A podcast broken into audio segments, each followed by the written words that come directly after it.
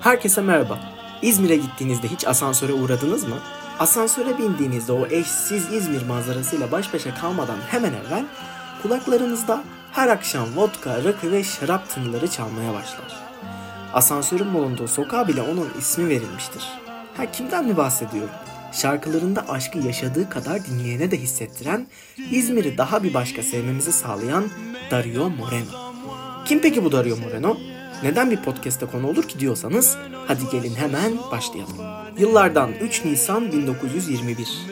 Henüz doğmamış olan Güneş yani Cumhuriyet'in öncesinde İzmir'in Mezarlıkbaşı mevkinde bir Yahuthanede dünyaya gelir Dario Moreno. Peki bu Yahuthane nedir? Hemen açıklayayım. İspanya'nın koyu Katolik kiliselerinden yani Engizisyon mahkemelerinden kaçan Sefarat Yahudilerinin toplu bir biçimde birlikte yaşamak amacıyla kurdukları yapıların bütününe deniyor kabaca. Yani bir Yahudanede birden fazla aile ekonomik bir şekilde kalabiliyor. İşte böyle bir ortamda Daria Moreno dünyaya gelir. İzmir'in o dönemlerinde zenginler Alsancak, Karataş, Asansör gibi mevkilere yerleşmişken fakirler de mezarlık başı gibi mevkilere yerleşmişti. Dario doğduktan iki yıl sonra babası hayata trajik bir şekilde veda eder. Günlerden bir gün tren istasyonunda çalışırken kimliği belirsiz kişilerce vurularak öldürülür. E zaten yoksul olan Dario ve ailesi için hayat daha da zor bir hale gelir. Aile sefaletin içine düşer. Dario'nun annesi Madame Rosa çareyi başka bir adamla evlenmekte bulur ancak evlendiği adam Dario'dan hiç haz etmez. İnsanla dalga geçermişçesine aileye daha sonradan katılan üvey kardeşlerinden daha kilolu olduğu için Dario'yu yetimhaneye verirler. Yetimhanedeyken Tevrat'ı ve akabinde ilahileri öğrenir. Dario ilkokula geçtiğinde sınıfta öylesine bu ilahileri seslendirirken sesinin ne kadar güzel olduğu fark edilir. E Dario bu fırsatı kaçırır mı? Hemen Yahudilerin ergenlik töreninde diyebileceğimiz bar mitzvah törenlerinde ilahiler söylemeye başlar. Ancak tabii sadece bunu yaparak para kazanamayacağını bildiği için farklı işlerde denemeye başlar. Köfteci çırağı olur, boyoz satar, ofislerde getir götür yapar. E Dario bu işlerden kalan boş vakitlerinde ise kütüphaneye gidip Fransızca çalışır. Bu daha sonradan başına talih kuşunun konmasına, şarkılarını söylerken o sevimli aksanına kavuşmasına sebep olacaktır. Öğrendiği Fransızcayla katip olup çevirilerden para kazanacakken yani hayatını artık bu alanda idame ettirecekken 2. Cihan Harbi çıkıverir.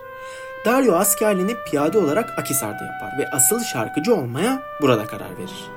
Sesinin güzelliği komutanının kulağına kadar gitmiştir komutanın özel emriyle askeriyenin caz orkestrasında solistlik yapmaya başlar. Askerde kendisini öyle geliştirir ki 20 yaşında Konak Vapur İskelesi'nin önündeki gazinoda ilk konserini bile verecektir. Dario biraz da olsa bütçesini toparladıktan sonra zamanında kendisini yetimhaneye bırakan annesini de yanına alarak günümüzde kendi isminin verildiği sokağa yani zenginlerin semti asansöre taşınır. Dario kendisini öyle geliştirir ki artık İstanbul ve Ankara gibi dönemin gelişmiş şehirlerinde de turnelere çıkar.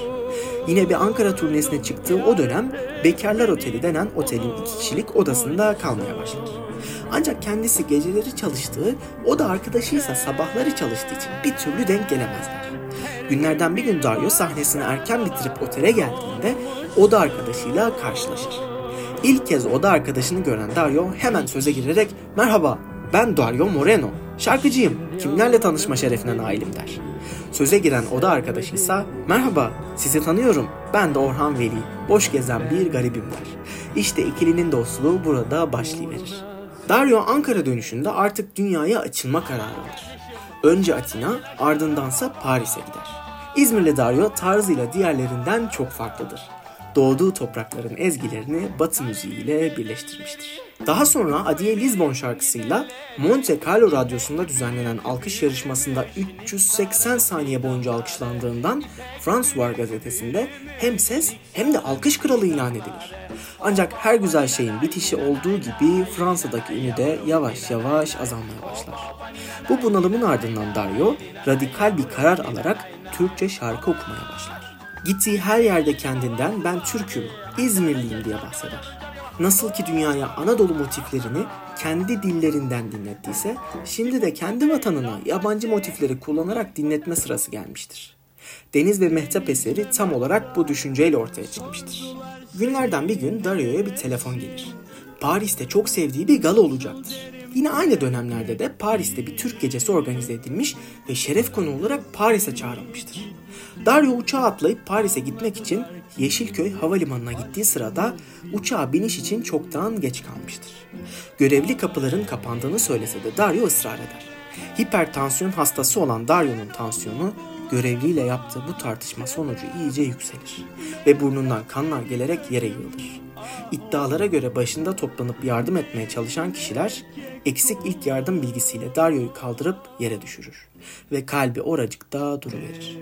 Bir diğer iddiaya göre ise görevliyle tartıştıktan sonra taksiye binebilmiş ama kalbi takside durmuştur. Hala tam olarak nasıl öldüğü bilinmeyen Dario'nun hastaneye vardığında kalbinin çoktan durmuş olduğu söylenir.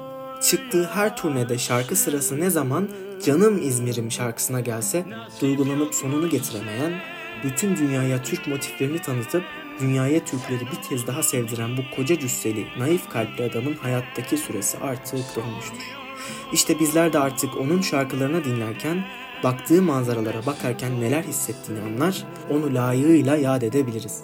Beni dinlediğiniz için çok teşekkür ederim. Bir sonraki podcast bölümünde görüşmek üzere. Kendinize çok iyi bakın.